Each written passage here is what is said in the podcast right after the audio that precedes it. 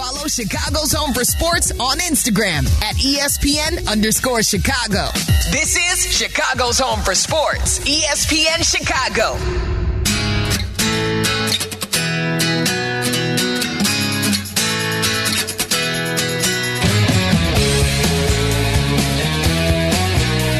Jeff Meller, Brian Hanley hanging out with you for another hour here on this sunny Sunday morning here in Chicago on ESPN 1000, reacting to yesterday's beginning of Super Wild Card Weekend. Brian, you and I are old enough to remember when it was just Wild Card Weekend. It wasn't actually Super Wild Card Weekend. I, I remember when it wasn't the Super Bowl. That's how old I am. So Um, Wasn't I- a I- Super Bowl before? no, I'm kidding. It a yeah, It was but the NFL championship Yes. game. Yeah, yes. When I Um, was eight years old. Uh, yeah, I think that that's when the Packers won it for the first time. Right? Yeah. Bart Starr in the game. before the uh, yeah before the uh, AFL and NFL merger. Young Jake, there was uh, football before it actually existed, but of course the Super Bowl, the uh, the great marketing ploy. I believe Lamar Hunt, if I'm not mistaken, was the one who coined Super Bowl. Um, and he actually, believe it or not, too. I Uh, would, ma- I would imagine it was a silver coin. This isn't that where he made his mo- money in, in silver. I think he made all his money in silver. Uh, I'll have to defer to you and look that up Yeah. when I go home today. But I believe uh, I believe you. Um, I do know too. Lamar Hunt was actually one somebody who oftentimes was pitching the idea of a neutral site conference championship game, which we may get this year if it's the Bills against the Chiefs because of the Damar Hamlin stuff. Uh, we found out that the Atlanta will be the host of the AFC Championship game in the event that it is Bills against the Chiefs. So, um, and I believe, like I said, Lamar Hunt was somebody who oftentimes championed that idea long ago. So we might have our first iteration of that, and you wonder, will that lead to you know uh, AFC and NFC championship games having neutral sites going forward. I think it's certainly possible if it goes, if it does happen and it goes well in Atlanta. It's the perfect test balloon for the NFL, and you know how they like their opportunities to make more money. They're never going to pass up on one, right? Yeah, I mean, and do you know? Do they really want to see a blizzard in Buffalo in any you know ensuing No. years when you can have climate controlled and and and think about nice it, Brian, weather? to your point earlier about you know the NFL and it's it's and rightly and smartly the NFL at some point I think in the early 2000s recognized that offense sells football right and they recognized that you have to let your star your marquee players the quarterbacks play and so what's better for them than a potential Josh Allen Patrick Mahomes showdown in a dome, right? Which mm-hmm. you could not have if either Kansas City or Buffalo would happen to be the host of that game. So we'll see. I could very, you know, if it goes well, I certainly could see that uh, being a possibility going forward. 312 332 3776. Go ahead, Brian. You, you made a really great point about the you know the Bears when when Poles made that move and not knowing where that pick was going to be midseason and but also knowing in the back of his head the odds were well against them being the number one overall pick. And I don't you know I know Lovie got dismissed Sunday night after the last regular season win that allowed against the Colts that allowed the Bears to be number one overall. I don't know if Lovie knew it was coming. That that was the final middle finger to the to the organization because Houston's just a train wreck anyway. You know, all they do is they know how to fire coaches. But the point is that uh, Patrick Finley wrote about this uh, a week and a half ago. The last time the Bears had the possibility of the number one overall pick, even though they've been terrible for decades, right? Just just bad enough, or certainly not nearly good enough for the majority of that. They they lost a, a coin flip in the uh, hotel ballroom. I think it was in New Orleans. They weren't in the Super Bowl, obviously, but they were down there for it. And Pete Rozelle flipped the coin, and it was with Pittsburgh. And uh, Rooney told uh, Ed McCaskey to call it, and he called heads, and they lost the coin flip, and they ended up with you know Pittsburgh got Teddy uh, uh, Terry Bradshaw and four Super Bowls, Yep. and the Bears got a bunch of. They traded uh, the pick to Green Bay, and they got three guys who weren't even here two years later. So it was so Bears the, the point that you now have the number one overall pick and Ryan Poles, I mean, if you don't feel the weight of the world on your shoulders, you ought to, because this is uh, this is not something. Given the the dearth of, of success and talent we've had a witness in, in all these decades since, um, in in those fifty three years, this is you can't even quantify how large an offseason this is for for this GM. No, absolutely. And something we talked about a little bit earlier the, the honeymoon period he has had now has extended longer than I can ever remember for a first time GM, right? It has now gone over a year where mm-hmm. he really has been able to avoid any real criticism, right? And that's fine. It's going to, you know, become he's going to become much more scrutinized here going forward because I think everybody recognized, you know, for those who were maybe optimistic or hopeful that the Bears season would have played out differently, I think they quickly recognized, okay, maybe I was hoping the Bears would be better, but it was maybe the smart move for the franchise to, you know, tear it all down, reset so that Ryan Poles could build this team up in the image that he sees, right? But now you've done all that and not only do you have all this cap space because you were frugal the previous offseason, you also have been fortunate enough now where you've landed this number one overall pick, and your fan base was thoroughly entertained by the product that Justin Fields was able to put on display on the field all year long, right? You know, almost, you know, coming close to breaking the NFL record for a single season uh, rushing total for a quarterback, right? He just came up short, could have broken it had he not been sat that final week. And so the city, for the most part, believes they have their franchise quarterback, and they were able to watch a 14 loss season where you conc- concluded with 10 in a row, by the way, 10 losses in a row, and yet there was very, you know, little angst from your fan base. And so think, thinking about that, it really is interesting because I, I mean, correct, can you think of any first time GM who has taken as long as Ryan Poles has to really, you know, lift off? Well, you know, if Ryan Poles, to answer your question, no, um, because a three-win team, and Mark Potash, my buddy at the mm-hmm. Sun Times, wrote or, or said this uh, to me a couple weeks ago uh, on, on when I was doing a Sunday show. This is the best bad Bears team he's seen in his lifetime, and and Mark is seeing a lot of bad Bears teams. Mm-hmm. And, and I mean, at the point, that was a very true statement. Now, I'll rewind to the beginning of the season. Over and under games uh, wins in uh, Las Vegas for the Bears was six and a half, mm-hmm. weighted to the under, right? Yep. And that seemed reasonable to me. And I think most people, it was weighted to the under because most people were betting that there weren't seven wins to be found on this schedule, even though going into the season, it was uh, considered the eighth easiest schedule among NFL teams. And I thought the Bears could flirt with seven wins, but I would have bet the under. But I also said on the air a couple times, I, I back to your your guy Matt Nagy, uh, who you're trying to get a Oh, don't even put him on me. Don't your, put your that guy, on yeah. me. Yeah, your guy. Um, I I didn't foresee because I thought they had professionals and, and adults running this team on the sideline and in the front office. I thought they might get only six wins, but I didn't foresee a five or six uh, game losing streak. Certainly not nine. Um, that we used to get accustomed to with Matt Nagy. You know, like every year there was four, five, and six uh, game losing streaks, right? I mm-hmm. mean, that was just part and parcel of the Matt Nagy experience. And I thought, okay, you'd probably you could win two, lose three, and and have that kind of up and down season. But I didn't see, I didn't know he was going to get rid of uh, uh, Robert Quinn and Roquan Smith midseason, and I didn't know that the offensive line was going to go through. I think was it five, six, seven different iterations uh, by the time. But too, too many to count. That, yeah, but the the point is that you end up with that losing streak, historic losing streak in the Bears' history. And to your point, the feel good is still there. I mean, everyone's still like, "Oh, we're good." I mean, great, you got the number one overall pick, and I'm all for that.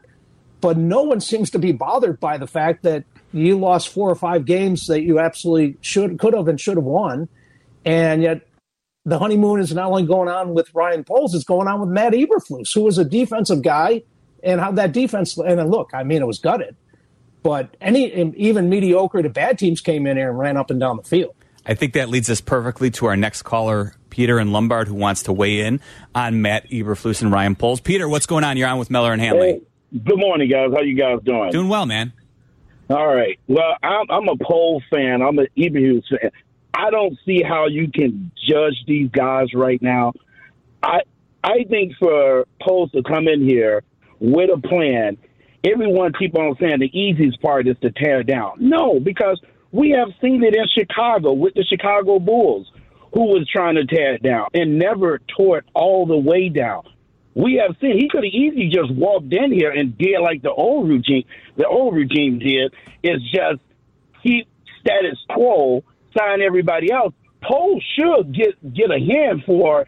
Hey, you know what? I'm gonna get rid of this guy. I'm gonna get rid of that guy. I'm gonna do this. He's the he's the reason why we have so much money available for this year. He's the reason why we are going to get the number one pick, or it could either be number one or number two. That mm-hmm. we're going to get that high pick because he decided, you know what? If I'm going to do this, let's do this the right way. I need to get rid of all of my defense, my stars on my defense. And I love when Brian said, well, we had him, you know, we picked the team to win six and a half, maybe seven games. I never understood that as a as a sports fan. Like I really don't care what somebody picks a team to do. It's what the yep. team have planned for themselves. That does not matter if Vegas had them to win six and a half or seven. It's a great point, Peter. No, it, absolutely. It just what do you do on the field, not necessarily you know what people are telling you or how much they like them. It's a great point. You are what your record is, right?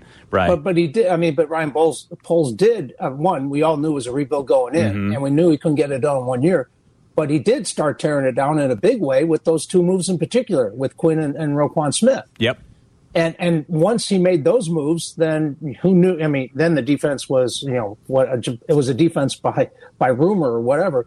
Alex Leatherwood, okay, he spent some money on that guy. How'd that help uh, her uh, help the team? I mean, you start looking at some of the moves he's made, and that the returns aren't great, right? No, it, no, absolutely, you're right. Like again, we've kind of been, you know, for the most part, easily distracted by our shiny new toy that is Justin Fields. He's been so fun to watch, but in the process, no winning's been done, right? And you're right. Like when you really take a look at what he's done, we're all giving him the benefit of the doubt because there was not there wasn't any great expectation. Five and a half wins, whatever, six and a half, six, five and a half wins, whatever it ended up being at the start of the season. It was irrelevant because we quickly found out that all right, this is not going anywhere. And I don't think anybody if you're a true NFL fan, do you really give a damn the difference if your team wins three wins or seven? I mean, no. either way, you're still a losing team that lost double digit games for the season. So definitely it's in your best interest to lose 14 and get that number one overall pick, which he's done. So yeah, he's set them up really well and nobody was overly critical because he did choose to, you know, give himself all this flexibility, flexibility going forward. It's just going to make it though that much hotter under the spotlight. Well, and to to your honeymoon point again, it's not just with Ryan Poles it's with Matt Eberflus, mm-hmm. who again defensive guy, and and even when you lose two star guys, you could still have a better defense than that. Um, but Justin Fields, and I, I mean, I was celebrating uh, like nobody, you know, like everybody else that when when Pace and and Nagy and uh, you know they, I thought they were doing it to keep their jobs alive for at least another couple of years. And that's why their grand plan was not to put him on the field the first season because they were buying themselves time, right? Yep. If he wasn't out there, you couldn't really start the clock on on whether that was a good move or not. But we know what he can do with his legs, and I like all the intangibles and his leadership and everything he says. I think I saw he was 36th rated passing quarterback in a team that so not he, it's not even he's yeah. the worst passing quarterback among starters. I mean, we're now into the second tier, right? Yep. 32 so, NFL teams. You're right. Yes. Yeah. So, so I mean, again, the honeymoon is still with Justin Fields, and I still want to believe he's the guy. But good lord, I know there was nothing around him. How you judge him as a passing quarterback, and and our, one of our Twitter polls, and, and it's going the way I thought it was going to be. Should the Bears consider using the no, number one overall pick to draft a quarterback? And it's like almost ninety percent no. And the answer in my world is, of course they should. Everything should be on the table. And and we know and we can hear from Ryan Poles what his answer was. But you can't just dismiss that when you have a guy who's not even the worst passing quarterback among starters, but and, and, it's not fully or even mostly his his fault, Justin Fields. But everything should be on. It's a trick question. You should consider everything when you have that asset. You you can't put the the Ryan Pace blinders on and become enthralled with. You know, he became enthralled with Mitch Trubisky and no one knew why. Other, I mean, John Fox didn't even know why, and certainly Mike Glennon didn't know why. But eh, eh, if you're you have to as a GM, you have to have everything as a possibility when you hold the the golden ticket, Willy Wonka. no, it's a great. It absolutely is. It makes sense. I'll tell you why, Brian. I think the answer to your question about whether he should consider drafting a quarterback number one overall is no.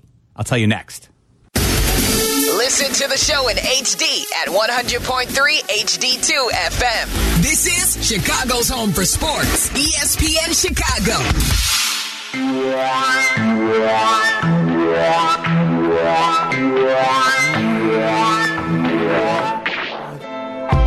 Jeff Meller, Brian Hanley with you here on ESPN 1000 and the ESPN Chicago app, reacting to yesterday's playoff action and also talking about the Bears having the number one overall pick.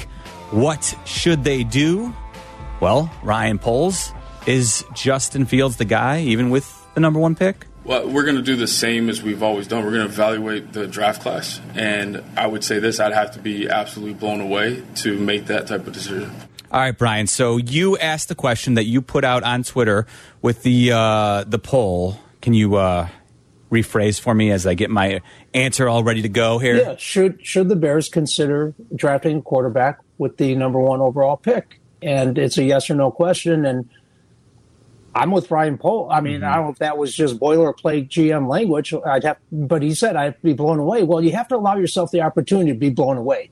My point is, you can't go into the offseason saying uh, Justin Fields is the guy. Therefore, we're not even going to be bothered by doing due diligence on, you know, whether you know you go to the Alabama quarterback, mm-hmm. C.J. Stroud. Where I mean, it's not a great quarterback class, but my point is, you can't just dismiss it out of hand. You better consider everything. If you allow me some latitude, I say no because of the in understanding consider right. That's obviously the key term here. Sure. You should consider as a GM everything. It should always be on the table.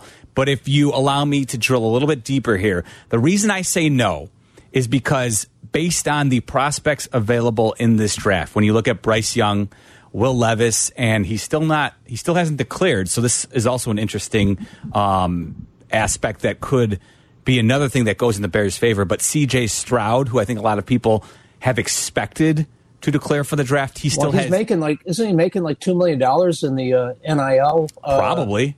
Um, yeah. and no, but so he still has not declared yet. And because they lost to Georgia, you know, they had the opportunity to kick a potential game winning field goal there. Um, you know, there is some question about whether or not he might return to Ohio State next year, which would just be more leverage for the Bears because, hey, if you want a quarterback in this draft, there's there would be one less available if CJ yep. Stroud does not declare, one less first round caliber available. So that could also be a huge boon for them. So that's part of the reason why I say no, because Bryce Young, Will Levis, there's too many questions surrounding those two particular players. And I think if you, based on having Justin Fields, having seen what he's done at the NFL level, um, and I'm not sold, Brian, like because of what you just talked about. I'm not sold on him being a great passer just yet. I'm open to the possibilities of him not even being the guy you sign long term. But what I'll say is, I don't think Bryce Young or Will Levis are the answers. They're not worth the risk. And because the Bears have this number one overall pick, there's too much to be gained by trading it away to the highest bidder.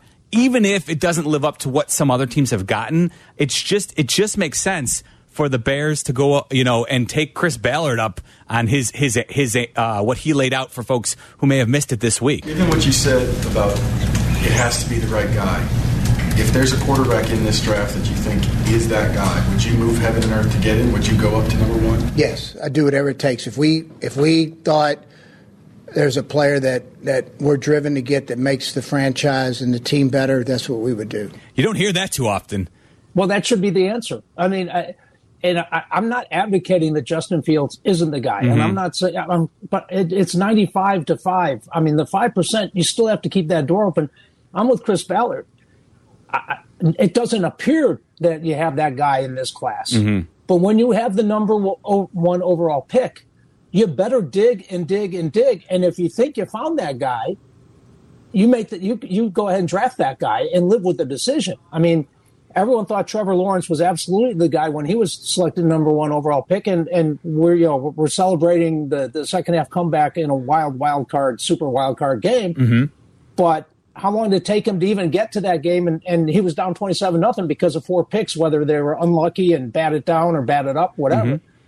So I'm just I'm just saying that as a GM have- with that staff, with the scouting staff, and with all the film available, and with you know guys going to campuses and talking to everyone from the train the student trainers to the head coach, the position coaches, you you have to you know do all that and and put it on the table and say then you can say no one's as good as Justin Fields or we think Justin Fields ceiling is still here and it's much higher than these two then then you you know make I'm just saying you can't no one can look at this season with Justin Fields and say he's absolutely the guy. You can't dismiss it out of hand. That's fair. What I'll say though is that I think no matter what the trade compensation the Bears can get for the number one overall pick is too good to pass up, especially when you've got Justin Fields in house, who, again, I'm not completely sold as the franchise quarterback just yet, but I'm very encouraged by what we've seen. And I'm hoping, I'm hopeful that, you know, he can get better as a passer. And Luke Getsy, once he has more weapons to use with Justin Fields, they can open up more, you know, open up him as a passer in this league. But when I look back throughout the history of the league. You know, the 49ers traded up for Trey Lance. They gave up three first round picks and a third rounder, a compensatory third rounder, when they traded up for Trey Lance. Uh, looking back, hey, what what did go back and look what Ryan Pace traded up? Uh, you know, he, remember absolutely. John Lynch he Peter King. From, Peter King was in the draft room with John Lynch, listening to that side of the phone call, and from, John Lynch is like, "Keep Chicago on the line." Absolutely. John Lynch had. He's like, "I don't know. I mean, everyone, they just signed Mike Glennon to an eighteen million dollar contract for one. You know why? Why are they? You know what is he doing here? But keep him on the line and and look the the boatload that Pace gave up probably set the organization back four or five years to move up one spot and get the guy who wasn't the guy. I so, mean, it's all a crapshoot. I'm glad it. you brought it up. Ryan Pace to move up from the third overall pick to number two overall with those very 49ers that won yesterday. They gave up the third overall pick in that draft. They also gave up a third and a fourth rounder in that same draft, and then another third rounder in the next in the following season's draft. So they gave up a first, two thirds, and a fourth to move up one pick from yep. three to two. So yep. that very well could be what you're looking at, you know, and that's without, you know, like you said, Ryan Pace kind of being scared of his shadow in that situation, not completely aware of what the rest of the league was doing, you know, not sure of who might be trying to trade up for that pick when you also could have just looked at it and said, you know what? It, I may be sold on Mitch Trubisky, but there's still Deshaun Watson and oh, oh, by the way, Patrick Mahomes. I've still got two other quarterbacks that I could fall back on. I probably shouldn't be so convinced that I know everything about it. Nevertheless, I digress. We've done that show before. Well, so, but here's the here's the thing. Going back to that, it, it turns out that Pace didn't even they didn't even have sure. a meal. They didn't even have lunch with Deshaun Watson, who you know rubs people the wrong way or gets rubbed the wrong way. I, um, but at, at that point, when Patrick Mahomes obviously is the guy, he's the Hall of Fame guy, but you, that you didn't even do enough due diligence on Deshaun Watson because you you had this Mitch Trubisky infatuation. That's my point. You better do due diligence on uh, you know. Hey, perfect scenario. Go find yourself a Brock Purdy. I mean, I get yeah. you. I, I, you know don't give up any high draft picks. And I get trading with the Colts and then taking those picks and parlaying them down and trading down yet again and you know increasing that two or three fold. That's the way to go. But my point is, and I'm with you, I still want I still want to believe Justin Fields is a guy, and I don't I'm not saying he's not the guy. My point is you better do due diligence on everyone who's a possibility yeah. as a quarterback before you make that decision. No, it's fair. My, my, point, though, is that I look at Bryce Young. He's too small. That's too much of a question mark. He, you could very easily see him being a good player in the NFL, but if he gets hit the wrong way, nobody nobody would be surprised if he's littered with injuries throughout his career because of just his size. And then Will Levis is such a huge question mark. You know, I just you, have got Justin Fields in house, so take the draft assets, whatever it happens to be. I mean, we're talking minimum. You're going to get two first round picks and probably more for that first overall pick. And so that's why I say you're right. Like, always consider everything. But in practicality, I think the Bears are set up where they need to cash in on this first overall pick. Rudy, Absolutely agree. Rudy's Absolutely. in Schererville. He wants to weigh in, uh, Bry, on uh, Justin Fields and your question here. What's up, Rudy? Hi, good morning. Um, just a quick question. Realistically, if you decided to move on from Justin Fields, what do you think you'd get um, in regards to um, a trade? Yeah, the, trade back for him. So going That's the other way there, Bry. That's a great question. So I mean, forget trading the number one. If you're sold on someone like Young or Will Levis and you think they're the next great quarterback, then go ahead and trade Justin Fields. Now, right. that's the one that obviously gets Bears fans all riled up.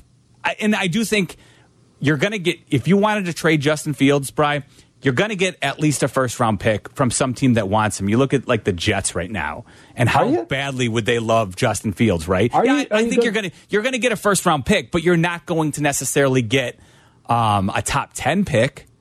It, it, it depends on your you know your trade partner here. You would get a first round pick for Justin Fields. I have no question about that. I, I you know that, that- I don't have that same certainty, uh, given what we've seen and not seen from Justin Fields. And everyone gets there's no offensive line and there's no wide receiver. We all know what he what he's operating with or without.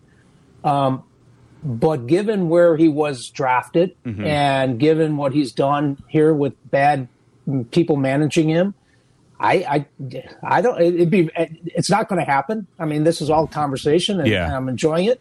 But I would love to know what the league thinks the value for Justin Fields is in, in terms of the best running quarterback in, in the NFL currently, and and certainly the best in the Bears' history.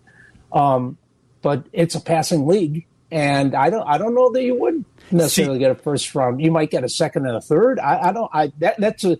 I, that's a hypothetical. I, just curious. I'd like to see it play out to see what the league weighs in on in terms of how they view him. See, I look at it and I think I truly believe that if if and I don't think this is the way Ryan Poles would go, but if he entertained the notion of trading Justin Fields, I think there would be teams like the Jets, like the Commanders, um, like the Colts. Now, the Colts, I don't believe would trade you the number four overall pick necessarily for Justin Fields because he's already, you know, been on his contract for a couple of years here. But that I think that the Colts would give up next year's first round pick and something for Justin Fields, and then you'd That's be in the interesting because uh, Chris Ballard was asked, "Would you move heaven and earth to, Mm-hmm. to if you believe that guy was a franchise quarterback?" And he was. They were talking about, you know, kids coming out of college.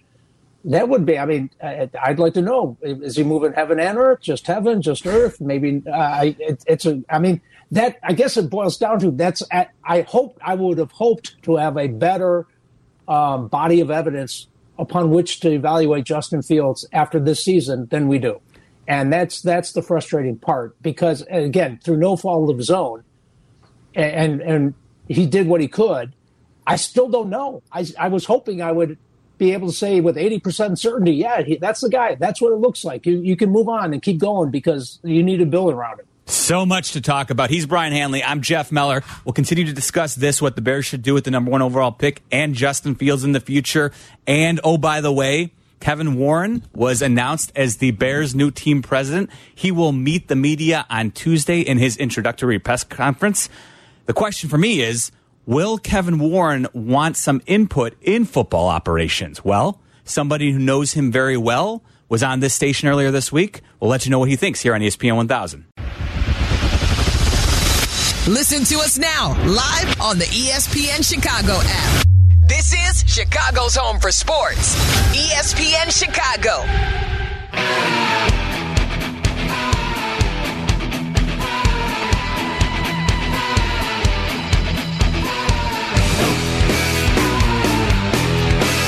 Very busy week this past week for the Bears. They locked up the number one overall pick thanks to their old head coach, old friend Lovie Smith, and the Texans getting their irrelevant win against the Colts. Thank you very much, Houston.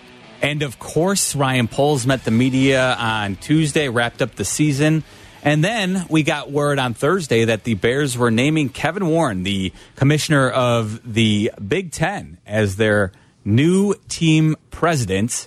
And that led to Waddle and Sylvie having Paul Allen on. And Paul Allen noted in the interview, you can check it out if you want the entirety on ESPN Chicago, the ESPN Chicago app. It's all there for you, but I'll give you a little piece here. Paul mentioned, Brian, how he is very good friends with Kevin Warren. He gave a personal testimonial, vouched for Kevin Warren. Everyone I hear from and everything I read about Kevin Warren, anybody who really has had any real interaction with him on a personal basis swears by him. I mean, so that in itself, I think, is a is a is a great starting point for where the Bears are at. And the question for me initially was, okay, so you're going to name him team president based on the flow chart and how the Bears will, you know, and hopefully we'll get some clarity on Tuesday as to exactly how we expect it to go. But it seems to make sense that Kevin Warren will be above Ryan Poles on the flow chart, right? Would you agree Yes. with that? Absolutely. Yeah. So as team president, that would be the I think uh, the fair way to assume it's going to operate. And I'm sure somebody will ask that question at the introductory press conference this Tuesday. However, Paul Allen was asked by Waddle and Sylvie, hey, will Kevin Warren want input on football operations? When Kevin was chief operating officer here, Rick Spielman was the general manager. George Paton, now the Broncos GM, was his right hand man. And, you know, Kevin, I mean, I can't remember him coming to practice that much, you know, but he'd go on all the road trips. So he was intimately involved with things. But uh, it, there, I never heard of or know of anytime, you know, Kevin would like come over the top on somebody and be like, well, no, it needs to be like that. Now, granted, he's chief operating officer, and Mark Wilf, the co-owner, he's the team president. Well, now you know Kevin's the president and and the CEO title. So you know it's they're, they're I'm not I'm not trying to make anybody sound like an opportunist, but off this three and 14, second year general manager, second year head coach. I mean, honestly, if Kevin like put his hand in, hands into things with, with the equity he has, and he's like, you know, I'd like to have a say here. Yeah. Um, it'd be really difficult to tell him no. My guess would be he's not going to be part of that mm-hmm. simply because Kevin is very respectful of what people do. And I would imagine the general manager would answer to the team president. So then you would have that level of hierarchy. And so that right there, in essence, would, would kind of put him into football operations a little bit.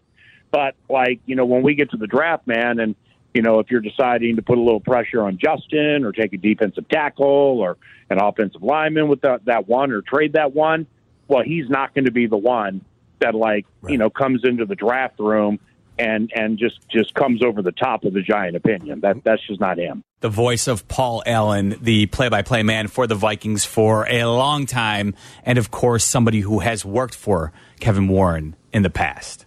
And, and PA, I love PA, and one thing about PA, he tells you he's not blowing smoke anytime he talks, right? He'll tell you exactly how he feels. Mm-hmm. So I, I, I buy his opinion and, and I'll take it to the bank. And but there are two different ways to manage and be a president. The biggest concern I always had with the Bears is God bless George McCaskey. He was one of the most decent guys in the world. He basically tells you he doesn't have a clue about football, and we know the way the Bears have operated the whole McCaskey clan doesn't have a clue about football. Mm-hmm. Um, they're lucky to inherit uh, said team. Uh, Ted Phillips, this goes back forever, but I did a, a, sports business symposium, and we had John McDonough, and we had Ted, and we had, I think, I don't know, Pax was there at the time, but we had the executives um, from all the uh, different organizations. And in the green room prior to that, we're talking to Ted, and Ted basically, he, it said in, in so many words, I didn't know much about football when I took over as president because he was the accountant, right? But he was the guy who got Soldier Field rehab done. And the McCaskeys had been fighting with Daley, Mayor Daley, then forever. So they were so appreciative. He got elevated to team president. But he thought within like 20 years, he was that guy who was going to sit in in football meetings and, and express at least an opinion. Yeah. Which was crazy because uh, I've always said I can sit there and watch brain surgery for 20 years where you wouldn't want me taking the scalpel. Sure. You know, mm-hmm. if you were on the table. To, the, to that point, I think Kevin knows more football than any of these people who've had the title before, including yep. Ted. But you can manage and just be smart enough to hire smart people and let people do what they do, and then be smart enough, even if you're not the best X's and O's guys, to evaluate how that guy is doing in his job, right? I mean, he can look at Ryan Poles and say, well, that, that Chase Claypool move ended up being horrific. You know, what were you thinking then? Uh, you know, the, what you got back for the first overall pick was, you know, not nearly enough. Or what did you do with those assets once you made that trade? So I think you hired a smart guy here, but first and foremost, they hired him because that's a hell of. I haven't been up to that new stadium in, in the Vikings' new stadium, but everyone who has covered games up there, everyone who's been there said that should be the blueprint for what the Bears are going to build in Arlington Heights. So I know that's his primary uh, responsibility uh, initially, but I'm not. I'm, he's not going to be in the draft room second guessing or first guessing people, but he is going to evaluate Ryan Poles yeah. and eventually the coaching staff. No, that's right. I think it's uh, and to your point, for anyone who wants to know more about the you know U.S. Bank Stadium up in Minneapolis, uh, Paul Allen also talked specifically about what makes it a really great stadium. So check that interview out on the Waddle and Silvy podcast on the ESPN Chicago app. But yeah, I think to your point, Bry, sometimes that what I've always been most impressed by when it comes to people who are running organizations, not just sports franchises, but just organi- organizations in general, is you can tell the smartest people know what they don't know. And they hire yep. smart people to inform them, and ho- ultimately they can delegate to the people. And we saw that firsthand here in Chicago with Theo Epstein, right? I think Theo, for all the credit he gets about being, you know, somebody who could walk on water and fix mm-hmm. your baseball team, right? More than anything else, I think Theo also understood that he didn't have all the answers, but if you, you know, hire a lot of smart people and surround yourself with a lot of smart people and you have an open dialogue, right? And you have you can generally come to a good consensus and hopefully make smart decisions for the organization going forward. And based on everything I've heard from Kevin Warren, I am very encouraged and hopeful that that's exactly what you're you're going to get with the new Bears team president who will be introduced on Tuesday. Yeah, I mean, Theo was a great point, but he had done it in Boston, so you had True. felt pretty. I mean, he interviewed Tom Ricketts. Tom Ricketts wasn't interviewing Theo. Mm. Uh, you know, mm-hmm. he Theo was like, "How much? You know, I got to do it my way. Get out of the way, and I'll get it done for you." Uh, John McDonough, before the whole Kyle Beach uh, horror story, is a perfect example. What you're talking about too. He was the the interim president for the Cubs, but he was a marketing guy. But he was smart enough that Rocky Wirtz identified him as being a smart guy who could hire smart hockey people, including Joel Quenneville. And, you know, McDonough came in and did the unpopular thing of firing, firing Savvy as the head coach. And how'd that turn out? Three Stanley Cups later. So I'm always of the, you know, get the smartest guy in the room to, to do whatever you need to, to be done. And, and Michael Reinsdorf told K.C. Johnson on the podcast on NBC Sports Chicago when they had a sit down that that's what he did. He said, I'm not the big, biggest basketball mind in the world, but I believe I can identify smart people and let them do what they do. Now, Bulls fans this week might be wondering if AK and, and Mark are the, the smartest guys in the room, and that's fair, but that's what you, you know, you have to believe and I still believe that Poles and Eberflus are an upgrade from what we had, but time will tell if they're actually the guys. Since we mentioned Theo, let's squeeze in Todd, who's in Highland Park. Hey, Todd, you're on ESPN 1000, Mellor and Hanley. what do you got? Hold on. Ah, Todd, I, I, need you to be ready, my man. 312 332 3776. We did mention uh, Theo there, and you mentioned how he interviewed Tom Ricketts. Tom Ricketts actually did an interview on the station with Kap and Jay Hood. I'll let you hear what he had to say coming up next. This is Chicago's home for sports. ESPN Chicago. Listen now in HD on our app and on ESPN 1000. Mancini first pitch swinging, drive deep right center field, way back. It's out of here. Trey Mancini with his first home run of the season. If you were uh, locked in on playoff football yesterday and you missed it, the Cubs as Jesse Rogers broke the news yesterday, have signed Trey Mancini to a two year, $14 million guaranteed deal. So they make a significant addition to the roster. A man who has been a fabulous story, Bry, coming back from cancer when he did not play the entire 2020 season and hey, came back in 2021, hit 21 home runs Last year, he hit 18 as he split his time between Baltimore and the Houston Astros. So uh, Trey Mancini will be somebody who Man's first, for the most part, probably plays a little bit of DH as well for the Cubs, and uh, pretty significant power bat to their lineup here. Yeah, and they need power, and you know it's great. I mean, and he has an opt out after the first year on yep. the two year deal. So if he, if things go his way, he can try to get paid again. And the idea that he and Hosmer can can hold down first base depending where you got a lefty or righty on the mound, and you don't put as, as great as Matt Mervis has been accelerating himself through the uh, Cubs system. You can give him a little more time, a little more seasoning. You don't have to throw him in the mix necessarily, unless he forces the, the conversation, right? So, yeah.